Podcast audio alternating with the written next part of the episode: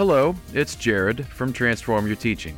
Just wanted to say thank you for listening to our podcast. We have had an absolute blast putting it together for you. We hope you're enjoying it as much as we are. We have a survey that we'd like you to fill out for us to help us to improve because we want to serve you, and hearing from you will help us improve the podcast to serve you better. Just follow the link in our description and in the show notes. It won't take you long to do and we really do value your feedback, so please fill it out for us. Thanks in advance, and enjoy the episode.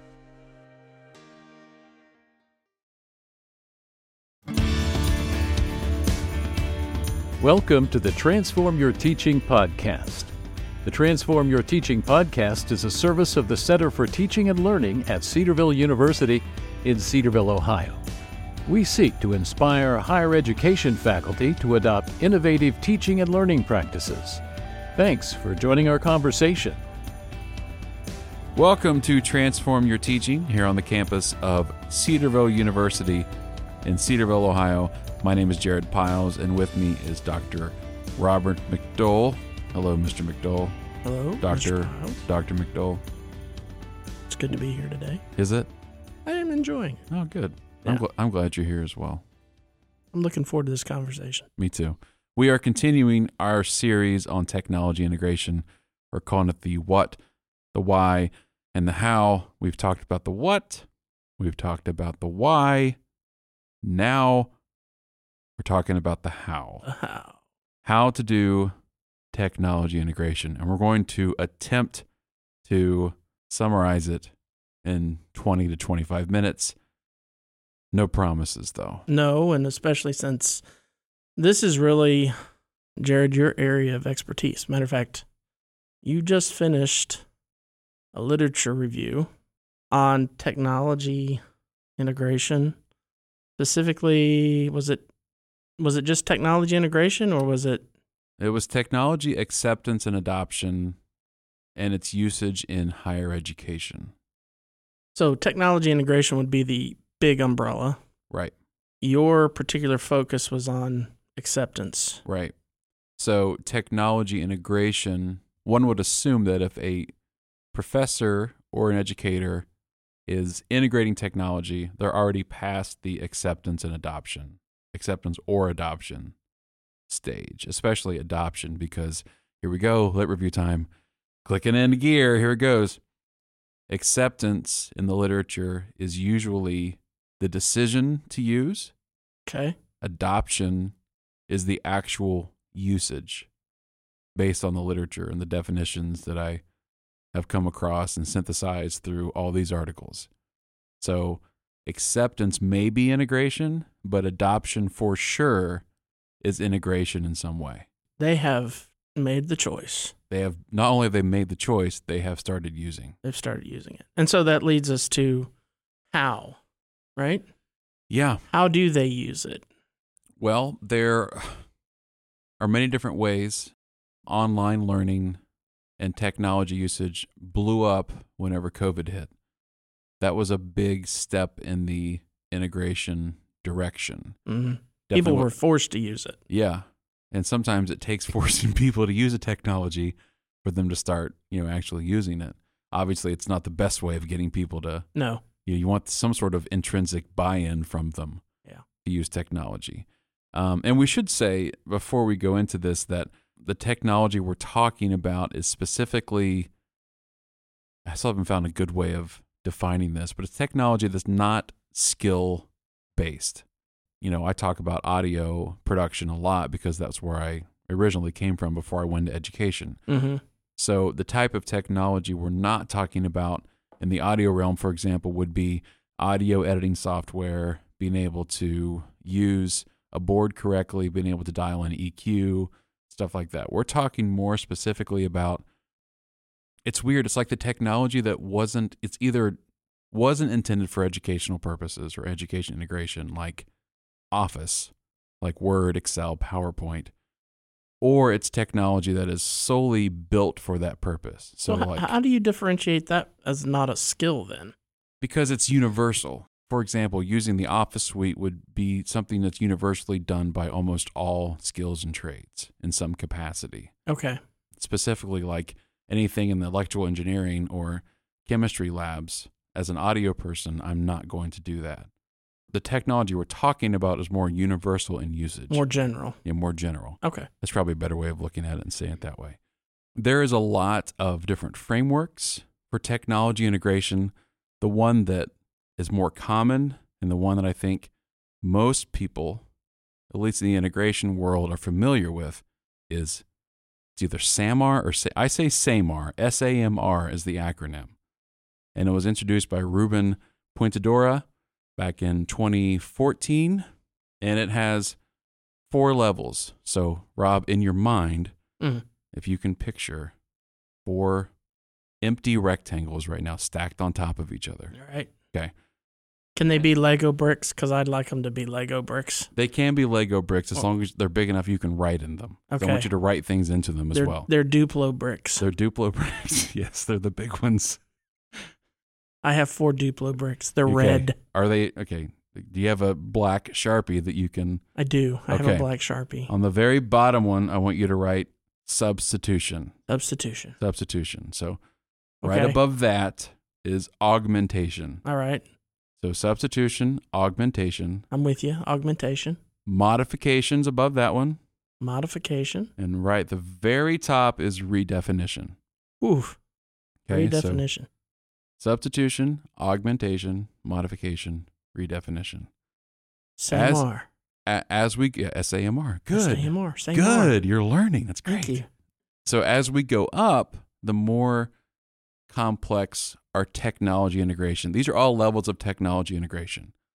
And the further we go up, the more complex it is. I just want you to know that while you're doing that and you're in the studio, you're showing me that I'm. I also have in my mind the Duplo person that sometimes has an arm, Uh huh. and every time he was just like boom, substitution, boom, augmentation, putting his hand right next to it. You know, with that little C cup of a hand. Yeah. Right. Yeah, I'm, I'm glad I can provide that for you. it was great.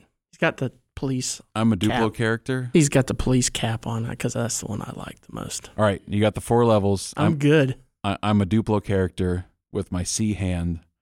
Okay, let's define them. Substitution, and this is all according to the integration model. Substitution is a direct substitute with no functional change.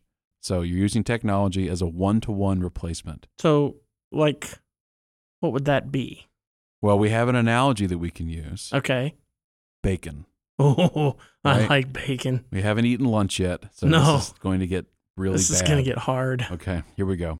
Substituting bacon, it would literally be like you go to Cracker Barrel Oh, and they're like, "Do you want sausage?" And you go, "Can I have bacon instead?" Yeah, that's, sure. That's one to one. Or that's, a one substitution. no functional change. You know, bacon is still going to kill you as quickly as sausage will. Just a different form of pork. Different form of pork, right? Oh, that's substitution. All right. So a one to one replacement. All right. And educational purposes, let's say it's you take your paper handout and you turn it into a Word document. You don't change anything. Instead of printing it out, you just throw the Word doc into Canvas or whatever. it's a link. It's a link. You can download it. All right. Correct. The next level, augmentation. This is it's still a direct substitute, but there's some sort of improvement that's been made. How can you improve bacon? Well, you don't improve the bacon. You Okay. improve what you put the bacon onto, right? Oh, So let's say you have a sandwich and you add bacon to a sandwich. oh, like a Subway Club. Oh, that's not really a good example. Well, it's still adding bacon to something to enhance it. Mm, That's what that would be. So that's augmentation. If you're looking at an educational purposes, you think of like you take that paper handout that you turned into a Word document, but now you add an element of students collaborating with it online. okay. It's functional task, but you're augmenting the So they can all task. see each other, kind of like what, what we Correct. can do with, with documents. Okay. Right, they work together. All right. Now, modification is allowing for the technology allows for a significant redesign of the task. So, redesign the task. Let's do the bacon thing. Okay. right? Let's say we take bacon and we take something horrible like a vegetable, Oh, yeah. Like, a Brussels sprout, Brussels sprout. or, or whatever. I think Brussels sprout. Brussels sprouts. You're gonna wrap that in bacon. You're gonna wrap it in bacon. Yeah, that's the only thing that's gonna make that Brussels sprout. right. Exactly. Yeah.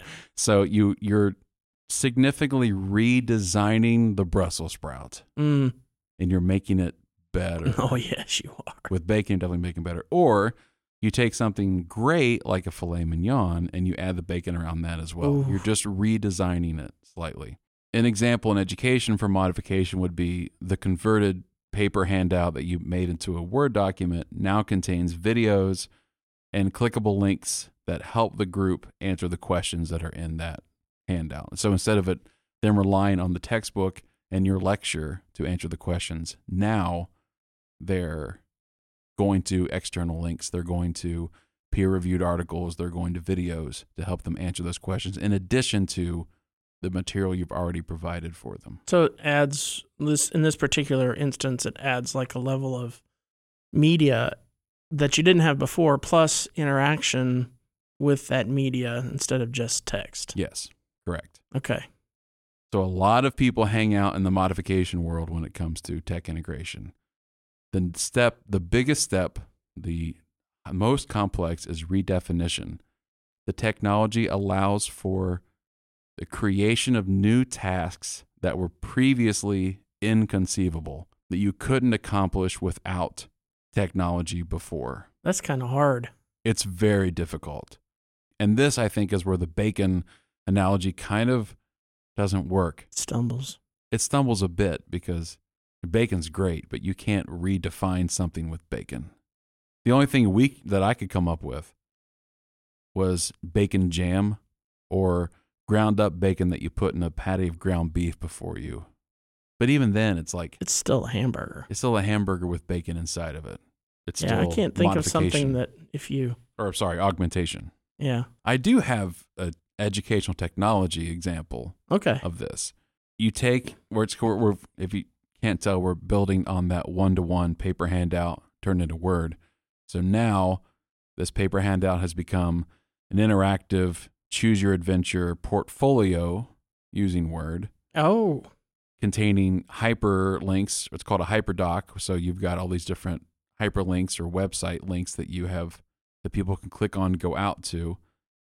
Where again, the groups collaborate, share resources and videos. You make it available for public consumption. it's almost like a website in in, in a way. It is a website basically in a Word doc. Um, So you've completely transformed a Word doc. You've redefined, even though that's the basis of what you're using, and you've turned it into something completely different. Right. And it's it's difficult to get to that redefinition level. Some would even argue that's still, you know, modification.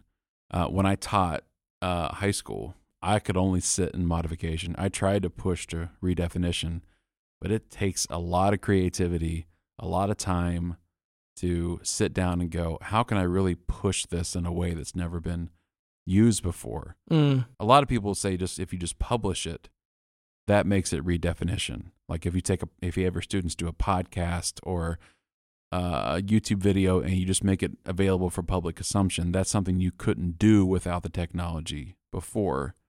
let me let me ask the big question. Our faculty are listening, and they're like, "Ooh, this is interesting." They're talking about bacon. Um, Yeah, exactly. but but really, what's the point of of technology acceptance of this model? How does this how does this help me as an instructor? Why should I know it? So it helps you enhance your instruction and it helps you be conscious of how you're using the technology in your classroom. It's almost like the, you know, we've talked about Web 1 and Web 2 and Web 3 Mm-hmm. in our conversations before. And maybe we should define those where Web 1 was more the user is just consuming. Web 2 was the first time you could see actual interaction Mm-hmm. between like Facebook, social media is Web 2.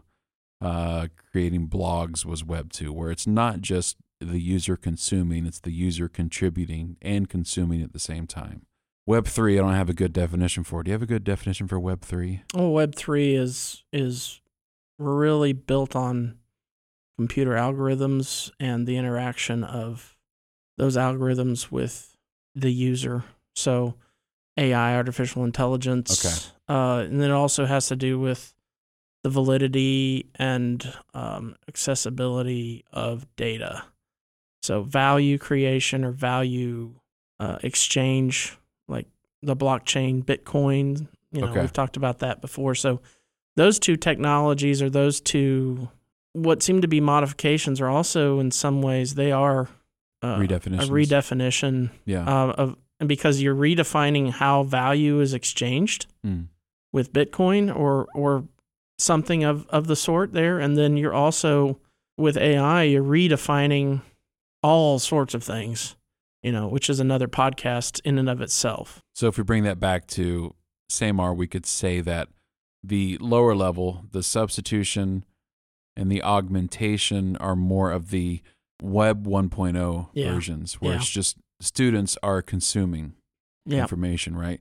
But it's the more you push towards modification, you're getting more into web 2.0 where they're working together. They're con- not only are they consuming the content, they're also contributing to it yeah, they're collaborating producing something. They're producing something as well. And that's also perfect with like Web three being such a like your definition. I'm like, okay, I get that, but also it's really over my head and involves AI and a lot of complicated things like Bitcoin and blockchain, all that stuff. And you could say that's also redefinition as well. And it's it's difficult to reach that as an educator. Yeah, uh, it's going to be interesting to see what what what faculty and teachers, not just in higher ed but K through 12, do with Web three. I I mean, obviously, if you take a look at the news right now, it's going to scare a lot of people. There are a lot of people afraid they're going to lose their jobs. You know, if we have AI and it's that smart, why do you need me? Those kinds of questions. The reality is, you still have your job. As much as you know, the news that you see says otherwise, the reality is you still have to have somebody that knows what they're doing so that if you're using that kind of technology, you can tell if it's gone wrong or not because it does go wrong. And there have been studies done with technology integration, and just like you talked about, where how do um, faculty respond to using technology, something like Web three um, or AI and stuff like that. A study done in 2020 showed that, and it's focused on educators of pre-service teachers, so those undergrad students that are wanting to become teachers, they're Mhm. pre-service educators Right. those educators were only using technology at the substitution and augmentation level, so the lower level stuff. Right. So then, how do we as educators push ourselves into creating tasks that involve that modification and redefinition? Whew. It's hard. Yeah. Because I mean, the biggest, the biz, I think the biggest uh, roadblock is time. Yep. Um, you know, everything that I've seen from my colleagues here at Cedarville, others that I know of, I'm familiar with, even in you know, especially in the K through 12 as well, is like their days are pretty prescribed. Mm. First off, and then secondly, there's been such a mass amount of technology that they're having to use anyway that they're overloaded. And so their time is precious. And so they've got to make decisions on what's the best use of my time. And when you when you tend when your brain tends to get overloaded, that's a stress point, right? You're going to go with what you know. You're going to go with what makes most immediate sense because it will solve your immediate problem. And so you're not really thinking down the road. You you don't you just ignore that because you don't have time to think about it. So the only thing I can say is those things that are important to you are the things that you put on your calendar. I would say, you know, just like a biblical principle, you need to spend some time sharpening the saw or the or the tool, right? If the axe is if you've sharpened the axe, then the work is easier. So at some point you need to probably put some time in into your actual calendar. Put it on your calendar and nobody else can mess with you. And you've got time to do some research. You got time to look into maybe some pain points that you have in your class and you can say, can technology solve help me solve a problem or maybe redefine my problem? Right. So, I mean, that's that's my first thought is time is the biggest boundary or the biggest barrier time usage and you you're just going to have to you're going to have to put it in your calendar. Yeah. The other thing I would say is that there are plenty of tools that exist, and we'll put a bunch of them in our show notes. But one that I think that can help faculty push, and we have here on, on our campus is Kaltura, video quizzes, interactive video pathways. That's really pushing the next level of technology integration. Right. You know, creating tasks that previously were inconceivable without the technology. Talking about video pathways or one thing. Something else to add to that, not only is it time, and this is going to be hard to hear, but you have to be willing to fail at using the technology. Which again takes time because I know I know faculty at Cedarville, you know, many come to my mind and myself included. Let's say you've got something that's working, it's been working for 10 years, right? You figure something out and it's been pretty golden, it's still golden. Why, you know, the, the old adage if if it's not broken, don't fix it. Yep. Kind of thing comes to mind. So it definitely has to have what we say parity.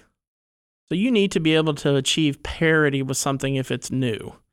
And if you can't, then you probably shouldn't use it. Mm. And I, and I know some faculty who will look at that, right? You know, like, did it save me? Did it actually save me time? Did it accomplish what I'm already doing? Most of them are not going to be satisfied with one to one.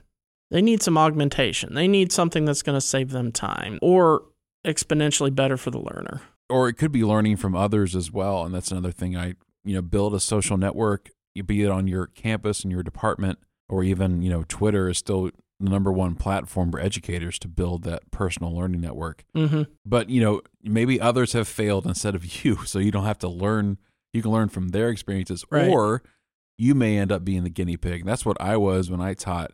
Uh, I was the person that would try all the new technology and report back and say, don't use this. or here, here's what I did. Look how awesome. Look what my students, you know, turned in because of this. And we we talk all the time with our students that, you know, we don't want them to stop when they fail an exam. We want to help pick them back up. Right. You know, the old adage that failure isn't failure, it's feedback. Yes. You know, we need to keep that same mentality when we teach as well. When we try something that doesn't work, like a technology doesn't work, don't just leave it and say, I'm never coming back to that. Try it again because it may end up working. Yeah, I guess it reminds me of something that I think somebody said to Thomas Edison, you know, as he was trying to invent the light bulb, you know, you failed like a thousand times. And Edison said, No, I just know a thousand ways not to build a light bulb. I mean, great. that's to the point. There's no way you get further along in anything without some sort of failure. The question is, are you failing in the right way? Are you, are you doing the right things? Are you trying? I mean, that oftentimes is the biggest piece. It's just just trying. right. Just try a little bit. It doesn't need to be. It doesn't need to be some huge thing, right? You don't. It can be something small. You build on something that's small and attainable to try out, and then you just build on that. You just keep building on that momentum forward, and and um, I think you can make it definitely to the modification stage. Yeah. But redefinition, that's still in my mind rarefied air. yeah, it's really hard. Yeah. So I think if we were to encourage faculty listening at this point, it's just take that next step, Yeah. whatever it is. It could be sharing a Word document. It could be, you know, adding a video quiz in Kaltura. It could be you're already at that high level and you want to push even further. Yeah. So I think that's a good takeaway for them as they listen. You know, we have a bunch of other stuff that we could share, but I think we can put that in the show notes. Some questions to ask themselves Mm-hmm. about what are some questions I should consider before I integrate technology. We can put that into our show notes as well. But really, it's just is the technology serving my students better in delivering this content? And if it's not, I mean, I'm not I'm not one to say you should always use technology. If you find that, like you said, if it ain't broke, don't fix it. If it's worked and you're seeing great numbers from your students, then by all means keep doing what you're doing. Yeah. But if, if there's a chance that you could push a bit and get better returns or changing generations of students, there could be a bit of technology you could bring in that would bring them in closer as well. Yeah, I think it's a matter of two, and we've talked about this before just amongst ourselves, is the same thing that drives a researcher. Know, whether that was when you did your PhD or even afterwards, or you're you're working on a master's thesis, it's that question of of proving the null hypothesis of whatever that question, that research question that you have. Is there any discernible difference between my current state of doing a particular thing or adding this tool. Using this tool, does it provide any discernible difference? And, you know, the null hypothesis is always there is no difference. And so you're wanting to prove that. And if if you can't, then you can evaluate, oh, it's either worse, which it could be, or it's better. And if it's better, then figure out ways to to bring it into your your arsenal of teaching. I think that's going to do it for us in this episode of Transform Your Teaching. I hope you were inspired to integrate some technology. In our next episode, we'll talk with our user experience designer and editor, Lauren Eisler, here at CTL, and she is going to add some meat to the statement just because you can doesn't, Doesn't mean you should. with technology integration. We'll see you then. Thank you for joining us for this episode of the Transform Your Teaching podcast. Please subscribe or follow us on your preferred podcast platform.